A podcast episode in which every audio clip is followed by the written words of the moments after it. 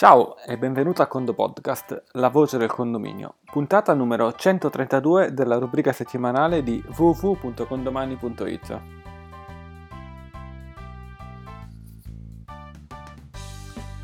Lunedì 4 dicembre 2017 è iniziato il primo corso di aggiornamento anno formativo 2017-2018. Nella lezione del 6 dicembre 2017 a mia cura abbiamo eh, parlato di diversi argomenti inerenti all'avvio e alla gestione di un condominio. La cosa interessante, almeno per chi vi parla, ma sicuramente anche per chi ci ha ascoltato, è che tutti gli argomenti sono stati affrontati partendo da alcune puntate dei Condo Podcast. Ebbene sì, quindi il Condo Podcast all'interno dei corsi di aggiornamento. Però c'è stato un argomento di cui una, non vi era una puntata già realizzata ed ecco di, cui, di cosa parleremo oggi. Eh, l'argomento è la gestione degli archivi di un amministratore di condominio. Eh, un argomento che era stato già ampiamente eh, affrontato nel corso di aggiornamento dell'anno precedente. Nel corso di quest'anno è solo stato dato un breve accenno come inizio per la puntata, un po' per proseguire, diciamo, per riprendere il discorso lasciato aperto eh, l'anno prima, così come ogni anno, almeno per quanto riguarda nei miei corsi. Allora, perché è importante la gestione degli archivi? Per diversi aspetti, perché un amministratore deve chiaramente tenere in ordine la contabilità, parliamo anche della, delle, dei documenti cartacei, ma soprattutto per due argomenti di cui parleremo all'interno eh, di, mm, eh, di, questa, di, questa, puntata.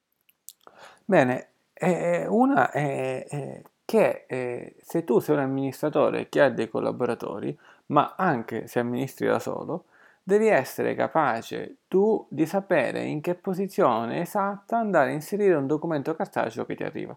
Fermo restando che comunque la parte del cartaceo andrebbe eliminata, tutto quel che vuoi, ma comunque della carta ti arriva ancora.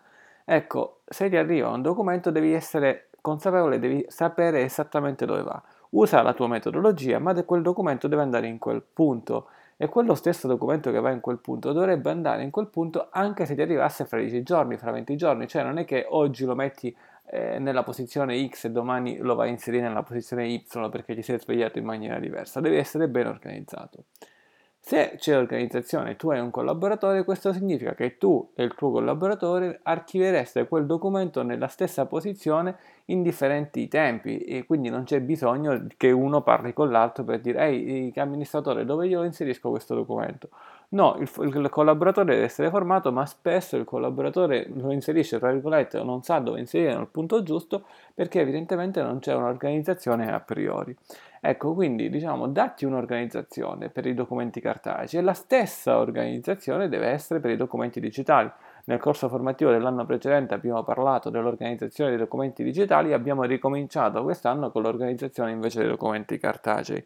Mm, quindi eh, per, quanto esempio, diciamo, per quanto riguarda ad esempio la, l'organizzazione dei, dei, documenti digitali invece il, l'archivio è fatto ad esempio di, di, cartelle e sottocartelle ma chiaramente per chi usa condomani c'è un grosso vantaggio eh, però per chi magari non utilizza un sistema gestionale cartelle e sottocartelle ma è anche vero anche utilizzando diciamo un gestionale hai bisogno di salvare documenti extra ecco diciamo cartelle e sottocartelle organizzate in un certo modo tale per cui i documenti vanno in determinate posizioni in tutto ciò cosa è importante? Che se tu domani mattina conquisti un nuovo edificio, e questo era l'argomento del corso di aggiornamento, devi andare a inserire i documenti nei punti corretti e devi avere già un setup, un, un modello di archivio di base. Cosa significa? Eh, che eh, dovresti studiare il tuo modo di gestire, argom- di, gestire i, di gestire i documenti e quando prendi un nuovo condominio fai fra virgolette copy and call. Ora, se si tratta di un archivio digitale, tu devi, dovresti avere delle cartelle con delle sottocartelle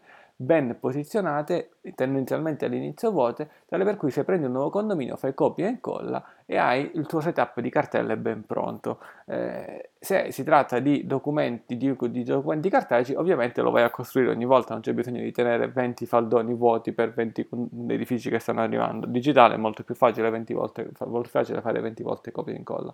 Quindi in generale tu devi chiaramente andare a strutturarti un tuo modo di archiviare questo modo deve essere univoco, certo può sempre migliorare nel tempo, quindi modificarsi evolversi certamente, eh, ma alla fine devi sapere dove andare a inserire un documento. Tu e soprattutto, soprattutto un eventuale tuo collaboratore. Ricordiamoci, lui lavora bene se tu lo formi bene.